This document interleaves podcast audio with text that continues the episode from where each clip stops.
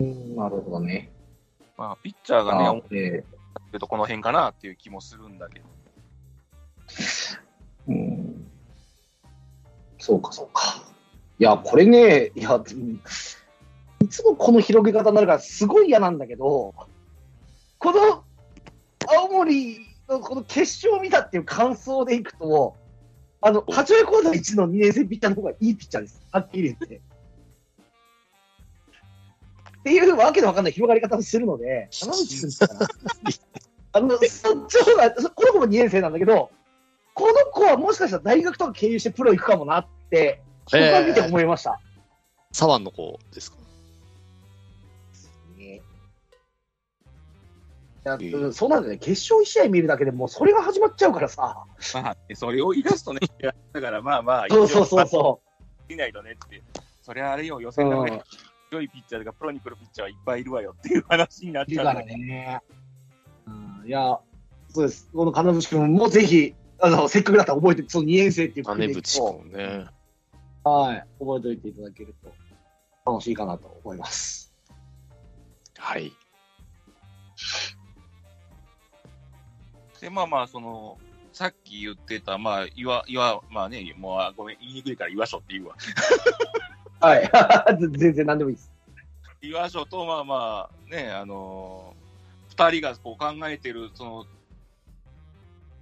選ぼうとしてるチームはいがはいはいはい。あるんです。候補でもそうでいいけど。すね。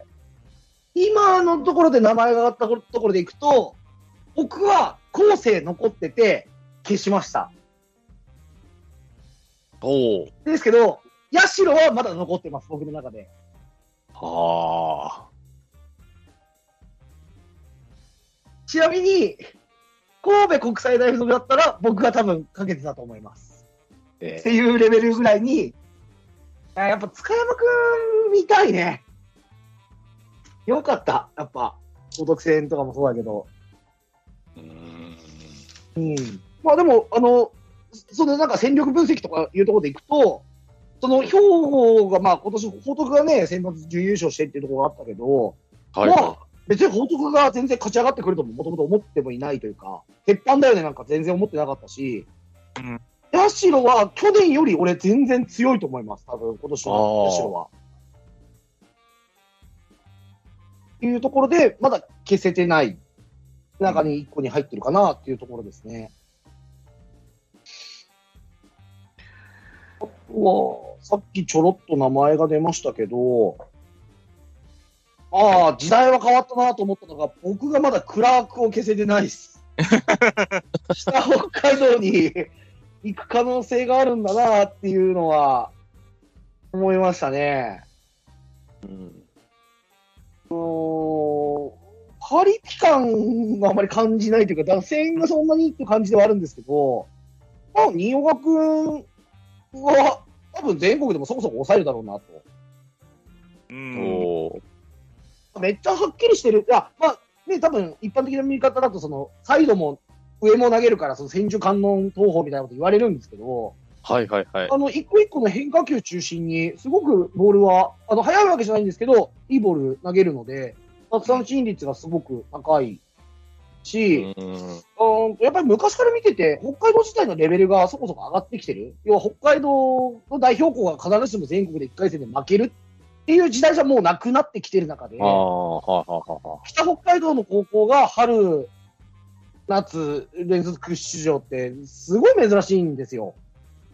うん基本的には、えっ、と、北海道って、えっ、と、まあ、広いっていうのもあって、夏は南北に分かれてて、秋とか春だけ全道大会を南北一緒にやるんですけど、まあ、ベスト4のうち、大体3校は南北海道だよね、みたいな、ちょっと南北のレベル差がある中で、クラークは去年の秋も勝って選抜出て、で、今年も、あの、出て、で、えっ、と、これ、まあ、決勝とかだと、旭川明星って多分全国レベルではほとんど効かないチームなんですけど、北海道の、北北海道の中では結構強いチームで、ここのね、左ピッチャーの千葉君っていうのもいいピッチャーで、この子は北海大学でやらせてあげたいっていう、うわ。体作って140キロ出たらおもろいぞ、こいつっていうのはうーん。ありましたね。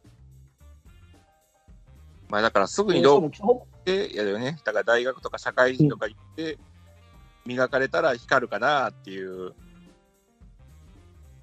感じだよね。そうですね。うん。一応ね、千葉明星はその親子鷹というか、千葉君のお父さんがその明星の監督さんで、みたいな感じなんですけど、あもうあ。投打ともに。ただ、この新岡君も千葉君ももうどちらかというとその4番エースみたいなタイプ。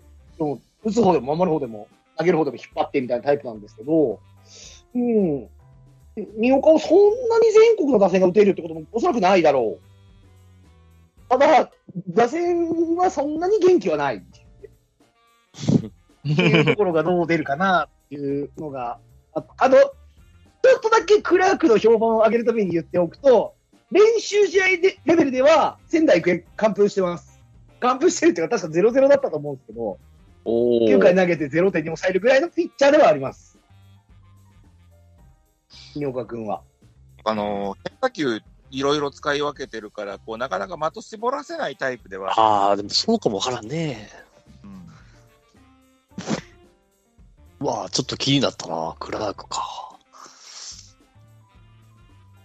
あ、あと、珍しくピッチャーじゃないんだけど、どう転ぶかなって楽しみなのは、やっぱり花巻東と佐々木だよね。ああなるほど。あ、大注目出したですね。今大会で言ったら。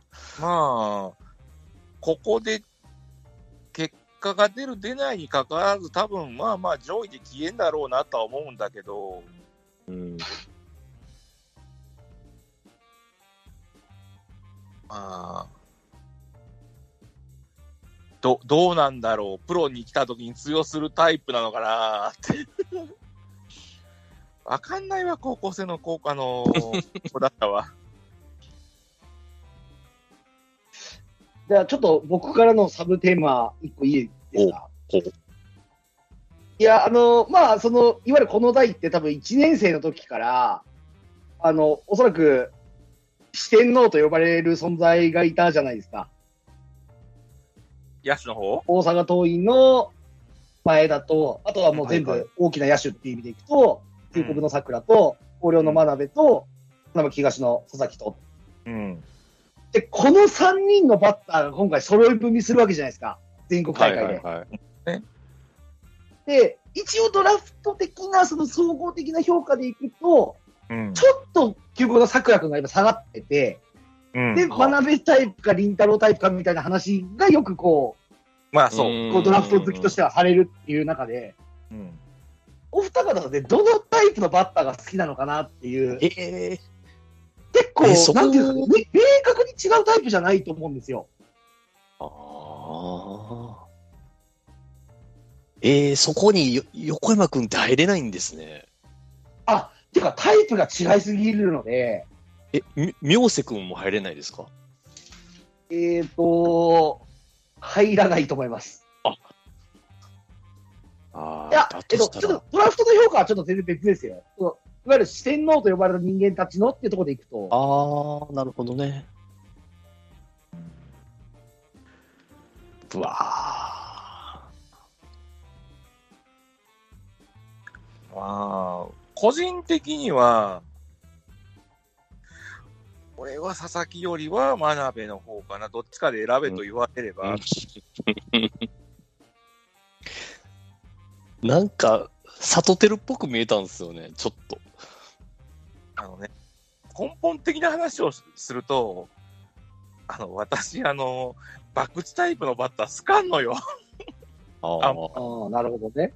だから、あの、うち、まあ、ドラフトを続けて、まあまあ、比較的どっちかっていうと当たると飛ぶタイプを取ってるじゃない。うん。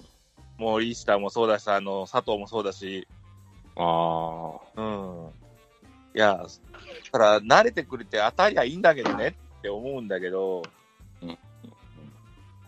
ああ、なるほどね。うん、根本的にタイプとして、あの、だから、あの、なんていうかな、あの、高校生野手の時も、私は、あの、ロッテに行った方が私は好みでしたし、とかっていうタイプがあるわけですよ。あうんの、あのね、あの、日ハムさんで頑張ってる、だいぶスリムになった方は、私はあんまりああ、安田のことを言うたはんね。安田とね。ああ、はは。あのタイプは、だからね、セ今のセリーグシステムではだいぶきついのよ、本当に。うんもうやっぱり振って当たるか当たんないかタイプのバッターの育成は、もう打席やんなきゃしゃあないなというところがあって、そういう意味で言うと、セ・リーグには向いてねえなっていう結論に至ってるってだけなんだよね、俺の中でね。うんなんか、この佐々木くんとかはちょっとと取ったったらあかんような気がするんですよね。その、タイガースっていう目線で言えば。でも多分、あのー阪神は下手をするとに行くよ。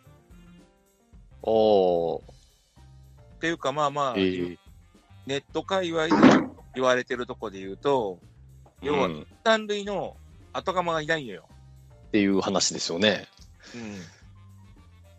でも名前上がってんの真鍋くんの方が上がってますよね。なんかそ、やっぱりね、一三塁どっちもいけるからやと思う。真鍋は一、あの、あできるけど、あの、佐々木太郎は一塁先住やから、あ、要するに本当に腰が引かなくて、かつ、あのー外人取ってきた穴埋めする率が高いというチーム事情もございまして、なるほどね。を持ってくるっていうことに対してすごいリスクがある。まあ、それでも、今のところ大山がいるから、大山が、まあまあ、なってきたりとかっていう数年先の話をしなきゃいけないから、そもそも論で、なんかレギュラーをすっと取って出れるっていう絵面にもなりにくいんだよね、佐々木だとことさらに。となると、カードを守れる選手の方が、まあ、佐藤がもともと外野もできるから、外野に回してるかっていう、その、ことになりやすい。大山も外野にっていう絵面はなかなか起きないから、阪神では。まあ、タイガース的な話になるとね。そうそうそうそう。まあそうですけどね。まあその四天王的なっていうところで言うと、そう。佐々木なーって思ってしまう。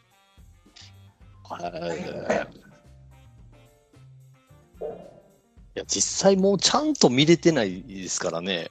どん、その話だけは聞いてるんですけど、すごい。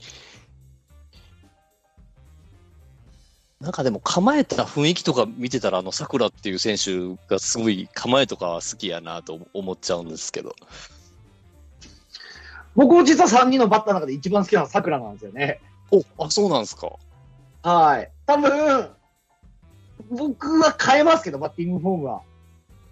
立ち方とかバットの運び方は僕は桜が好き。いや、でもめっちゃ西武っぽいじゃないですか、あのうん感じ。でも取るなら、凛太郎を取ります。そうだ、あそれ欲しいですわ、逆に。逆にやっぱそういうところにちゃんと取ってもらいたいですね、あの彼みたいな選手は。うんまあ、順位的に多分桜の方がちょっと落ちるっていうことなのであれば、二人取りたいなって思うぐらいですね。ああ、はあ、はあ、もう取ってもらいットの使いたいです。方が、正確に桜と凛太郎は違うので、はいこのバッター二人を用意ドンさせてみたいなあ。ただ、ポジションどうする問題はもちろんあるんですけど、だから、あとあとはまあ今、あの巨人がガチャガチャ後ろで動いてる DH 問題があるじゃないですか。まあ、全然高校野球の話からちょっとそれたけど、あ入るのかね、本当に。セリーグに DH というシステムが。ーうん、まあ入ったとしたら変わってくるやろうね、その辺の戦略が。だからもう、決めるんだったら決めてほしいのよね。それするんだったら話変わってくるやんっていうところはあるのよね。それやったら欲しいんですか、その佐々木選手が。ああ DH があるんなら。ー DH があるなら欲しいのは桜。そうなんですね。俺は新球さんもそうじゃないですか、結局。だから、さっきも言ったが、セリーグでっていう話をしたから、俺はまだ別ってただけだよ。え？阪神が取るとしたらっていう話で言ったから、どっちかって言われたら、真鍋って言ったし、DH がって話になってくると、だからさっきも言ったじゃん、俺はあまり佐々木麟太郎を信用してできてないから桜なんだよ。えーさくらくんも甲子園出てきますね。そうよ、今回出てきたよ。はい、あ、どうなんですか？この高校自体はどうなんですか？九州国際。うんうーん。難しいなそうなんですね。結構人気あると思いますよ。今回、あの、エントリーの中で、なんとなく、そうじゃないですか。出てきそうじゃないですか。そうなんだろう。えあの、九州国際大のちょっと不幸なところは、去年のチームと比べられることだと思うんですよ。あ去年、合西がいて、野田がいて、黒田がいて、桜がいてだったじゃないですか。うんあ。あっていうタレント集団的な感じでいくと、去年の方が圧倒的にそのチームとしては、そうね。こう、成熟している雰囲気がどうしてもあるというか、で、あ。はいはいはい。予選も結構苦しいんですよ、九州国際大は。ああ、なるほど、なるほど。これ、準々の久留米かどっかの試合見たのかな ?2-1 で勝った。あの、これとか見ててもね、九州国際大って、割とその試合巧者なところをしっかりと取っていく。いや、実際取って勝ち上がってきてるから、取ってんじゃんっていう見方もできるんだけど、なんか例年ほどビビッとくる感僕実はその予選が始まる前に九州国際大は、ちょっとポイントだけつけてて、予想する可能性があるなと思って、ああ、ほうほうほで、2試合見て僕は、あの、外したんですよ。評価落としたんですね。というか、うん。の伸びりしろとして、まあ、この辺まであったらいいな、まで来なかったっていう。ああ。桜単体で言えば、期待値はあるわけですか？はい。あの、やっぱり全国の舞台でどう打つかっていうところって、うわなんていうんですかね、あ。そのな楽しみですなんの。あれもないけど、なんか勝負強いって、こう、置き換えることができるじゃないですか。甲子園で打つことって。うーん、そうですね。そんな全然関係ないんですよ。甲子園で打ったから別に打点を取れるってものでもないんですけど、なんかその期待感を持てる活躍をしてくれるとすごくいい、彼彼にとっていい大会になるなというのは、期待はしてます。おお。なるほど。本当に予選大会始まる前でいくと、僕、今年相当南に偏るなと思っていて、はいはいはい。いたんですよ、もともと。実際沖縄尚学は多分予想校に入りますし、さっきちらっと名前出ましたけど、やっぱり明星がいるので、鹿児島詳細、僕見たかったんですけど、鹿児島詳細はまあ、もちろん準決勝で負けましたけど、2試合見て、まあ、いかんな、とも思いましたね。うん。まあ、でも多分、明星は4位以内とかで入ってくるんじゃないかな、本人がどういう意思になるのか分かんないですけど。おお。でまあ、九州で、そのさっき言ってた、まあまあ、バリューがある程度あってって話になってくると、消せないチームに今残っ、俺が残ってるチームがあって、まあ、お東海熊本なんだけど、東海大熊本。青少ね。そう。うん。あのー、まあ、玉木君っていうあのサイド気味のピッチャーが好きだっていうのはあるんだよ、俺がね。サイド気味のピッチャーが好きだから、俺がね。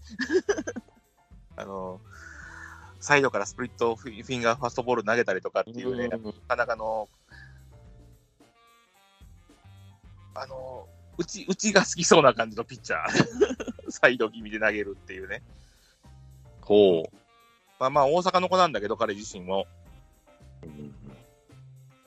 あとはね、あの、面白いって言ったら悪いんだけど、あの、ここの翔太だよね、桃崎くんっていう、はいはいはいはい。あの、東海大相模から転校してんだよね。2年転校してっから、あのね、1年間野球の記録ないのよ、彼。いんなんかやっちゃった、やっちゃったんですか？それや、やっちゃったんじゃないと思うよ。なんか、わからんね、そこは。とりあえず引っ越しをされたとか、親御さんの影響かもしらんし、まあ、東海、えっとですね、これは本当に噂も含めてですけど、えっと、お桃崎は合わなかったんです、チームメイトと。あのー一年秋から、一年秋から出てて、くまあ、この人、熊本の子なので、から出てて、一年秋から、まあ、相模でショートのレギュラー取るって、そそれこそ関東大会とかもレギュラーで出てた子なので、ホームランとかも含めて。はいはいはい、はい。で、その式の部分で、ただここは、そのタイミングで、あの、監督交代とか、いその、本当の問題いろいろあったじゃないですか。はいはいはいはい。本ちゃんがいなくなって原監督になって、っていう、その、チーム内も変わったりとか、今、東海大相模という高校が野球部のヒエラルキーがちょっと下がってるとか、要はラグビーの方に振ってるとか、いろんな要素があるんです。ああ。合わなかったと。もう本人野球をやめよう。あれですよ、もう全然、相模に呼ばれるぐらいなんで、もちろん中学時代、あの、日本代表とかって選ばれるレベルですし、あの、わかりやすいところでいくと、熊本止水ボーイズかな？で、えっ、と、あれです。去年の大阪桐蔭のキャプテンの、あの、星子くんっていたじゃないですか。セカンドのキャプテンの子。四国や。あの子と中学の時に二遊間組んでた子なんですよ。止水ボうわーイズで。え、この子、そしたら、ショートとして、この子はそんな代表には入ってこれへんタイプなんですか？いや、俺、可能性は全然あります。あんねや。あの、全国評価は多分、そのさっき言った2年生の春に転校してるもんで、3年春は出てなかったのよ、彼って。はいはいこの夏がそうぶっつけなんですよ。そう、ぶっつけ本番なんだけど、でも、あ力のある、あの、右、右打ちのショートなんで、で、守備もうまいよ、彼。うわー俺、俺は正直言うわ、え、注意ぐらいでこの子が取れねえかなと思ってるんだよ。もう言うてしもったやん。うん、だからそれえ、ぐらいよ、え、横山くん行きましょうよ、そんなん。俺は阪神のこと考えたら絶対こっちの方が向いてると思って える。なんでな。スター性とかも含めて横山くんちゃいます？の、そんな俺はこっちの方がこの、この苦労人的なところって結構でも日本人好きだとき。うん。ちょっとでも今のエピソード聞いたら、ちょっと、いい一個に入れたくなりそうな。で、あれよ他、のメンツを知らないですからね。一応ね、1年間野球できてない状態で、通算はい。持ってるからね、このショート。わパンチ力がなかなかにあるよ。ー出てもうたな、もう鍼灸師のマーク出て、入っちゃいましたね。あの、少ない、あの、私が数少ない、あの、好きなタイプの野手ですっていうね。あ、これもちょっと覚えとこまあまあ、そのさっき言ったサイドスロー組のピッチャーも、まあまあ、なかなかの、あのー結構ね、内内角にえぐってくるタイプのピッチャーなんでね、あの、タイプ的にも好きなんだよ、僕が。そうなんで、俺は多分入ると思う、ここがここが。ただ、九州に入りそうなんで、聖書は消せてないですね。うんもう本当、聖書は。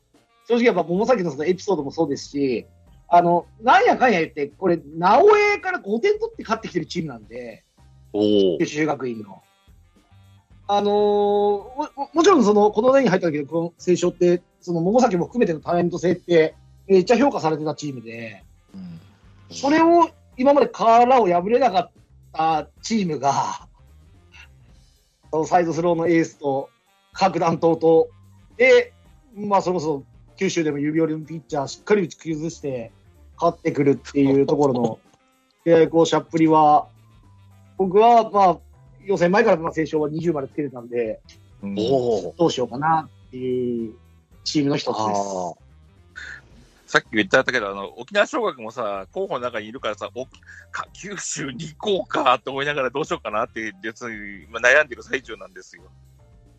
これは。えっとですねなので、これもっといいね。これ結局回避できたんですけど、うん僕今年延岡学園行こうと思ってたんですよ。はいはいはいはい。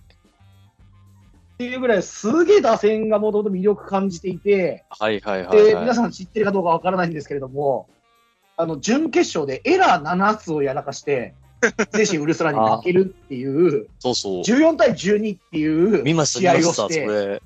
はい。タイブレイクじゃないですからね。普通に、すごい試合9回の殴り合いでしたよね。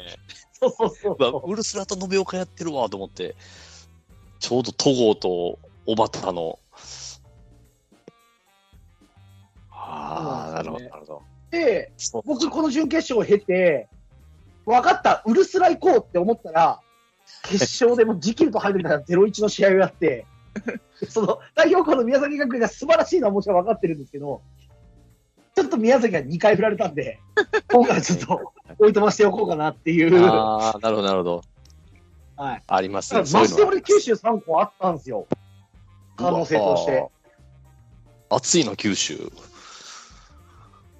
ただ、結局、いや、これからまあ前後の話しますけど、はいじゃあトップ3にどうやって勝つのっていう野球が、じゃあうん、青少と小学で本当にできるのっていうところがあるので、ちょっとカラーを変えたチームを選びたいなっていうのがあって、はいはい。はい。っていうのがちょっとあ、まあ、だから、うわ、んそう聞きたいな。ベどスト4こがじゃあ勝ってるんだと。そうなんですよね。なんかある程度バランスの取れたタレントがいないとき、なかなかやっぱ厳しいなっていうところはあるんだよね。うんもう、あの正直、正直あれなんですよ。あの周りからも言われてるとりあえずあのさっき挙げた3校はまあ選ばないという方向で今年はチームを選ぼうとは思ってる。はいはい。仙台育英と広陵と大阪桐蔭は選びません大と。阪桐蔭というか、大阪は多分、えどっちかっていうとやめとこうという、もうそう、腹積もって選んでる必死になって。どうやって勝てるかなって、なかなか勝てる絵面が浮かばんのよ。っていうところではあるかな。ど。うん。うーん。わあ、聞きたいですね。そのどこがじゃあ、いけるんだと。まあ。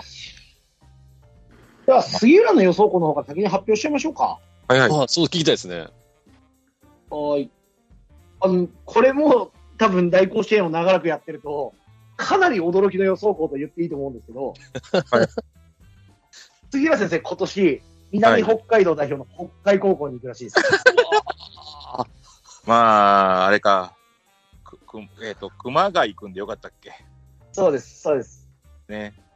はいはいはい。えっとですね、ちょっと南北海道大会の話をちょっとだけさせていただきますと、はい。今年8年ぶり中に、我らの母校の札幌南高校という高校が全道大会に出場いたしまして、ね僕、それこそ大大高生の時以来、全道大会の応援に行ってきたんですよ。えで、その南北海道大会の組み合わせがパンと出た時に、1回戦が春準優勝の北海道栄、ーえっと、結果的にこれ決勝まで行って北海に負けちゃうチームなんですけど、おおここにさえ勝てれば決勝に行けるっていうのはもうパンと言いましたと。ただ、北海には勝てない。で、北海を倒せるであろうチームが逆山に行っていたんですよ。だから立命関係賞だったり、えっと、北勝とか駒大苫小牧とか。あで、その中でも立命館だったら、投手戦に持ち込んで勝てるなとうんいうふうに思っていて、まあ、結果として立命館も1点差で、あしかもエースのこう温存というか、2番手ピッチャーの方を出して、その失点で1点差で負けちゃうっていう感じになっちゃったんですけど、うんうんうん。あの今年南北海道大会の展開がもう僕、ビタ読みすぎて、だから、あの、すごい北海にやつが興味を持った時に、いや、こここうだよ、こうだよ、みたいなやつをずっと説明をしてたんですけど、あの、まずこ、これはもちろん僕の見立てです。えっと、本当に U18 かに選ばれるタイプの4番ピッチャーの熊谷君っていう子がいるんですけれども、はいはい。彼は多分上のフィールドはバッターだと思います。そうだ、ピッチャーじゃないんで、それを、それを指し示すかのように、まあ、1回戦からもそのコントロールがあんまり安定しなくて、結局、決勝戦もこの子先発で投げたんですけれども、結構、あのーフォアボールとか、まあ、これ結構初回の北海道世界のスクイズ失敗が試合展開に大きく影響していて、はいはいはいはい。うん。まあ、ちょっと、同坂やその、殺断戦見てもちょっと、あの、本当に向こうの采配で、ただ僅差になったゲームっていう印象なんですよ。もの自体が同坂井の方がいいのは分かってるんだけど、もっとやり方違う風にやりゃいいのになっていうチームで、それがもう初回に出ちゃって、で、熊谷が結構スイスイスイとかフォアボールは出しながらなんだけど、投げれちゃったかなっていうのがこの南北海道の決勝なんですけど、あの、全国で打てるかどうかわかんないですけど、南北海道大会は非常に気持ちよくスイングしてました、熊谷君。え？ホームランも何本も打ってるし。だったっけ？確か5本ぐらい打ったよね、予選大会で、全部で。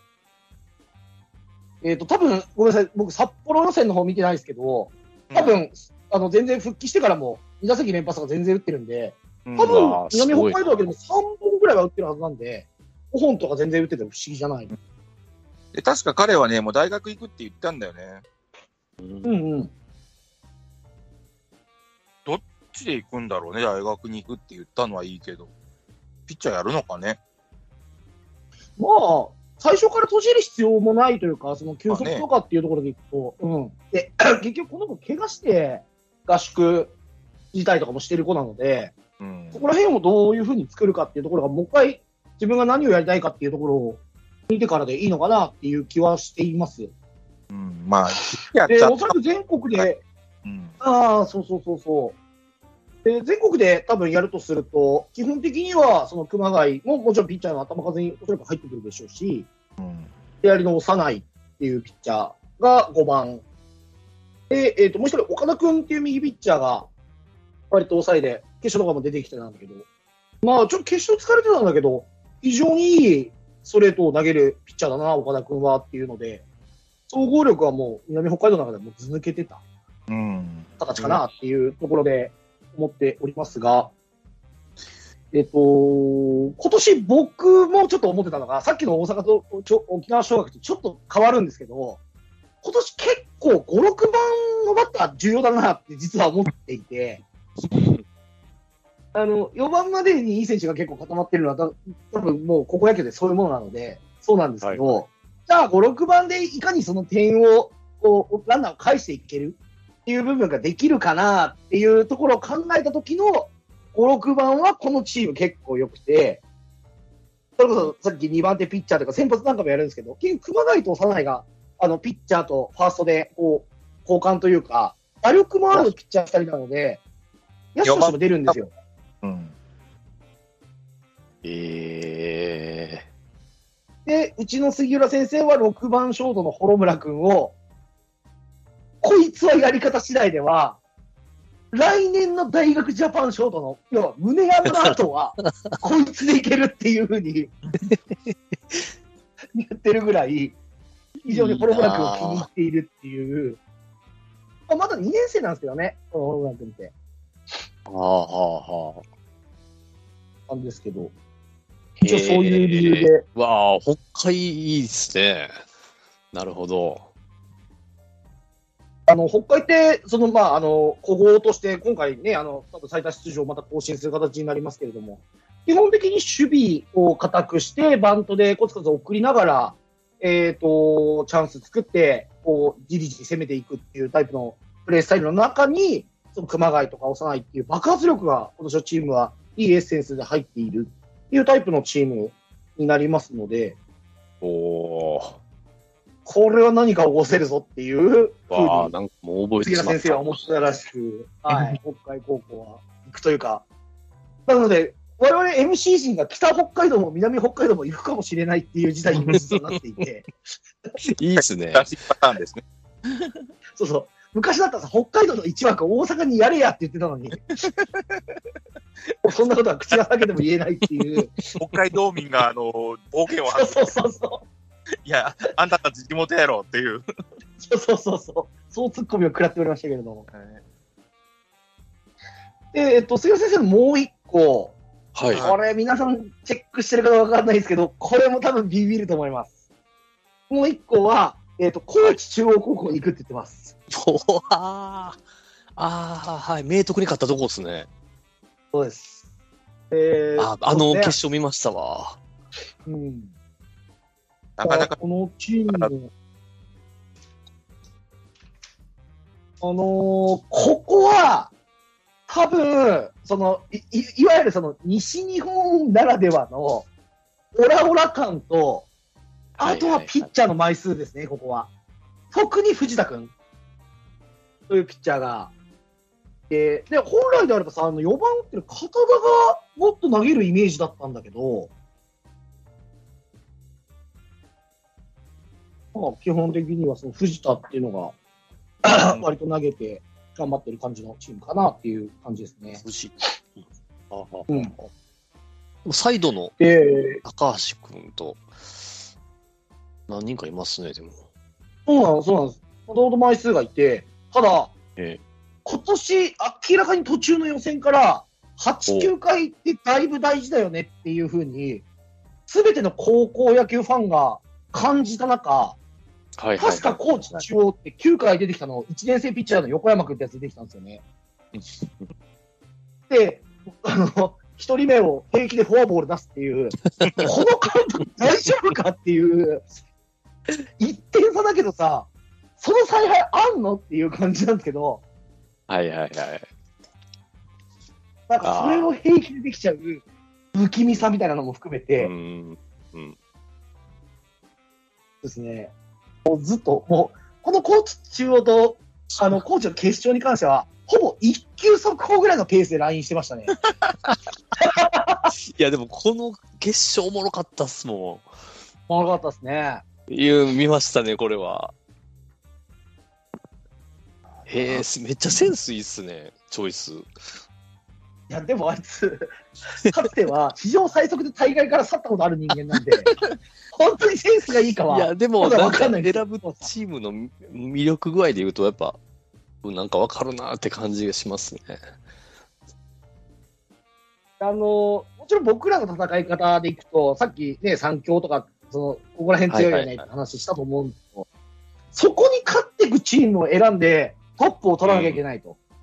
で、はい。どうやら途中から予選の様子を見ていると、前橋育英が初優勝した時の雰囲気になんか近づいてきてねっていうことで、だから何かを起こせるチームを選ぶ方に多分シフトしていって、あの、これ結構パワーワードだったんですけど、高知中央は今の代表校の中で一番去年の下関国際の匂いがするチームだって言ってました。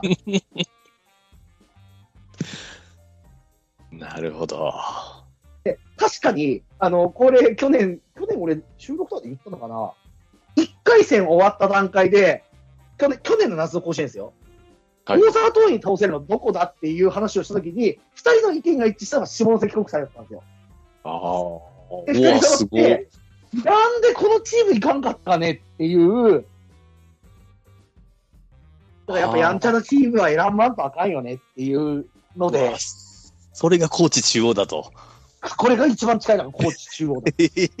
うわ、なんか選び、選びたくなっちゃうな。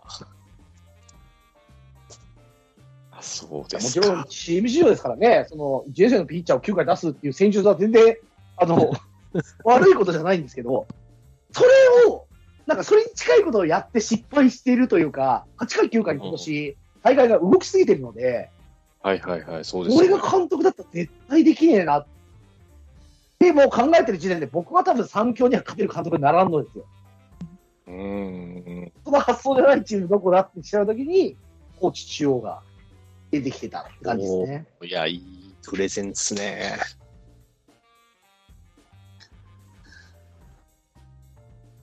というところでしたね。ああ、この3個は、まあ、でもあれよねいい。ですね。あの、がっつり残るから、スパッと消える感じの極端な。そうそうなんそうなん。そういうことなんですよね。まあ、なかなかだから、その、駒はいるけど、その、上のレベルでパーンと強しそうっていう印象よりは、甲子園でうまいこと抜けたら育つかな、みたいな感じの印象っていうことよね。だから、その、ステップアップしてポンポンポンってこう上がっていく感じ。こう高校野球そうなんですよね。たまにある、絶対にその優勝候補に上がらなかったはずなのに、こう、ジャイアントキリングこう、ポンポンってやっていくたびに、チーム全体が強くなっていくとかっていうのはたまに出てくるからね。そういう匂いっていうことなんだろうけども。そうですね。ここは、うん。だから結局、去年の下関国際をじゃあ予選段階から見てて、中井があんなにやるかって誰も想像、まあもちろん2枚看板なのは分かってたんだけど、うん古賀があれぐらいやるのはみんな分かる。中井があそこまでやるとは思わないっていう中で、やらなきゃやっぱり大阪桐蔭には勝てないわけなんですよ。うん。っていうところでいくと、確かにここはタレント、あの、コチチョって、あの、ピッチャーの枚数はいるので、はいはいはい。それが、あの、予選の中で多分使える使えないがあって、結果、藤田中心でいくぞってなったと思うんですけど、うんうんうんそのまだ爆発できる要素が少なくとも手駒の中にある。っていうのは、多分大きいし、思いますね。もう俺が行くぐらいプレゼンしてるんだけど、まあ俺の予想じゃないですけど、だいぶ気になったと思います、皆さん、聞いてる皆さんは。ね。ああね。はい。思ってます。あまあ、その、さっき 2, 年生のところで触れ、触れ損ねてたんで、ちょっとさらっとだけさっきあの、大阪桐蔭がなんか不安になるようなことしか言ってないんで、ちょっとプラスになることも言っとこうかなと思うんだけども、はいはい。まあ、あの、さっき言ってたピ、あの、前田とか当然、あの、あれなんだけども、ここって2年ピッチャーも、化け物がいっぱいいるわけですよ。ほうほうほう。うん。日本代表みたいな奴らバカだからね。うん、あの、マックス150キロオーバーを投げるえ2年生ピッチャーが、えスイッチヒッターでいたりとか、お頭おかしいだろ？なんでそんな器用に打てて、な5速球投げれんだよっていうやつがいたりとか、まあね、あの、左でね、あのこう体ごっつい子がいいたりとか、もう、あの、ああ。何人か削られるじゃん。で、だから全員が全員入るのかどうかって言われると怪しくなったりもするんだけど、あのね、2年生だけでね、140オーバー投げるピッチャー3人ぐらいいるわけですよ、普通に。このチーム。ム。あのね、だからね、ね。あのーおかしいのよ、層の厚さは。うん。うん。前田君が不調だ、どうこうって言ってたって、次に投げるピッチャーがいるんだから、このチーム。うん。今日、今日投げさせなかったみたいにとか、できるだけの能力があるわけですよ。うんああ、ね、えげつないわ、っていう話なんで、ね、大体、あのー野球自体さんでその辺を選んで予想すると、えー勝っても叩かれる。まあでも、普通にやっぱす、勝つの見たいですもんね、そういうとこに。まあね、なんかこう、うん。日本人ってさ、ああ、めっちゃいい仕組みだと思うんだけどね。負けても誰も叩かないじゃない。そうそうなのに勝ったらすげえ称賛されるってさ、そう。うんこんな勝ち確の宝くじないんだけどな。なんでみんな大阪桐蔭行くんだろねまあ、まあ、でもやっぱりあの、みんなね、点数つけるから点数取りたいのよ。う。そうなんですよね。うん。まあ、この3個をね、そら仙台育英と、この3個外すってなかなかね。あそうね。なかなか厳しいよね。まあ、強いですもんね、仙台育英なんて。もう今んとこ話聞いてる限りはもうちょっと抜けてんもんね。全然コメントが。穴がないぐらいの感じっすよね。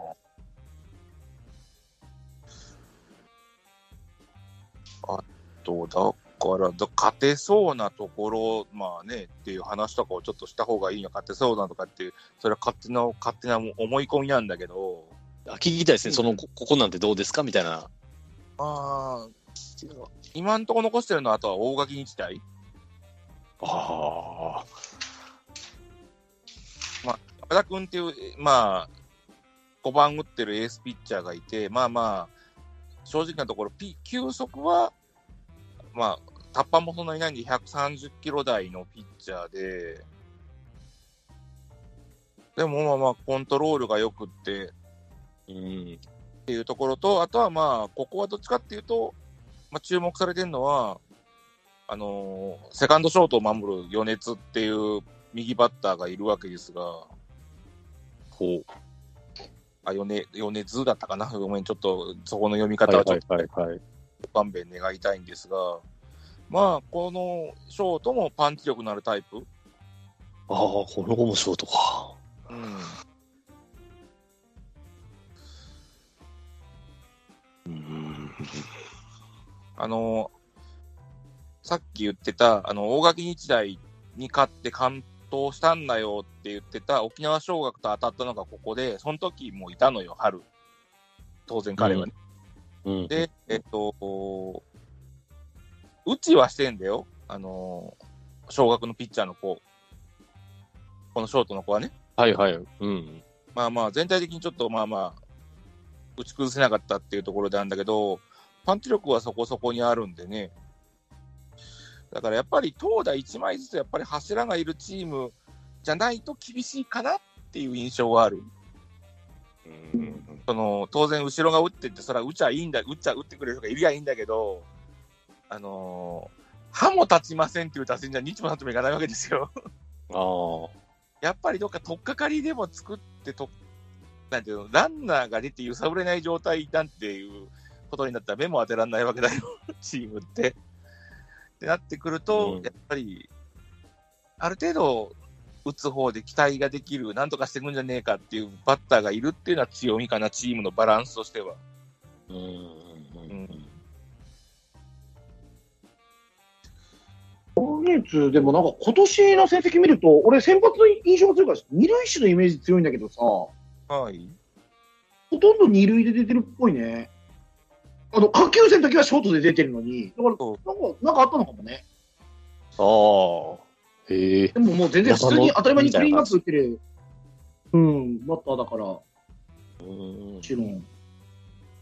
あとまあ、一緒にクリーンアップって高橋君ああ、ああ、は左で、高橋君は右で、そうなんですよ。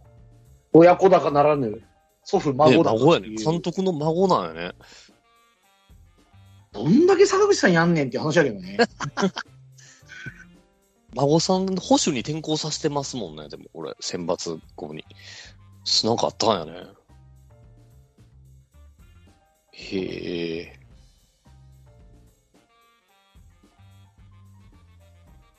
ということですね。新旧さん入れ入れようかなみたいな感じなんですか、この大垣日大は。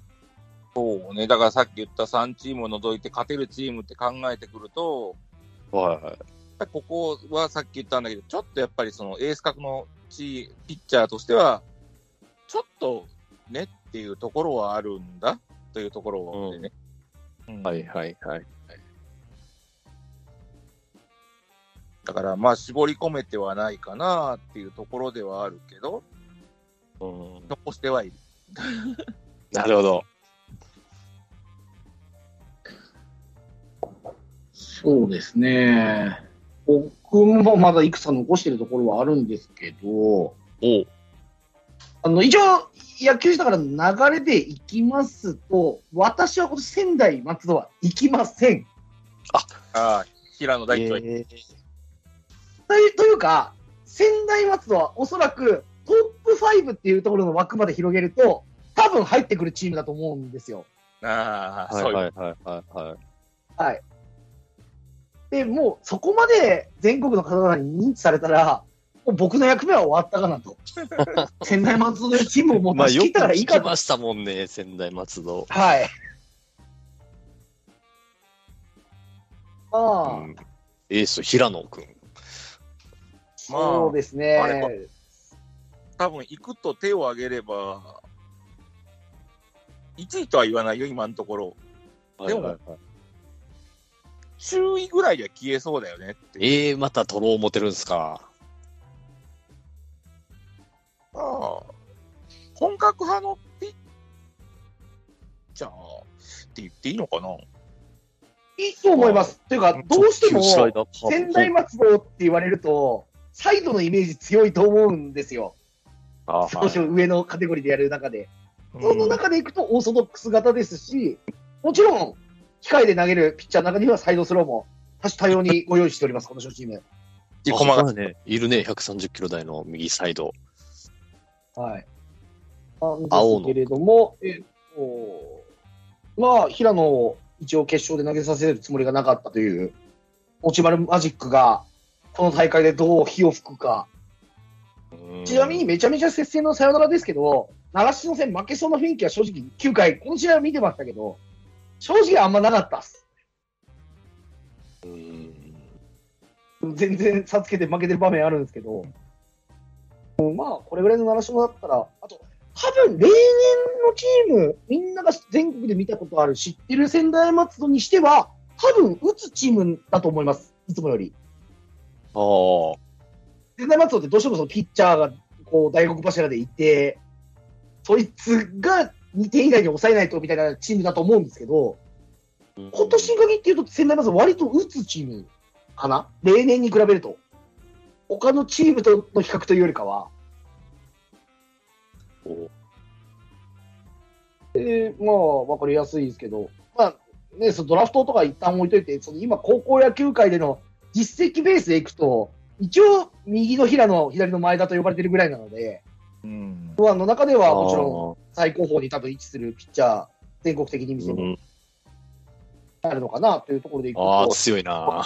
これが、だから、化けるのか脆いのかがよくわかんないっていうところ、本当の意味で、うんあの、なんでかっていうと、まあまあ、ピッチャーの経験が浅いのよ、彼。そううん。全体マズドに入高ってから、こうだからね。あの、ピッチャーから、あの、高校からピッチャーに変わるって結構レアタイプなんだよね。うん。そういう意味で言うと、あの、全然だからさっき言った化ける大会で本当に大化けする可能性も全然あるし、本当に困った時に脆さが出るっていう恐怖もあるんだよね。そこまで追いつ、本当に追い詰められてる。その甲子園でとかってなると、どっち点も出るなっていう、その、その辺はやっぱりね、なんていうかな、プロ引っ張るっていう意味で言うと、肩使ってないっていうプラスになんだけど、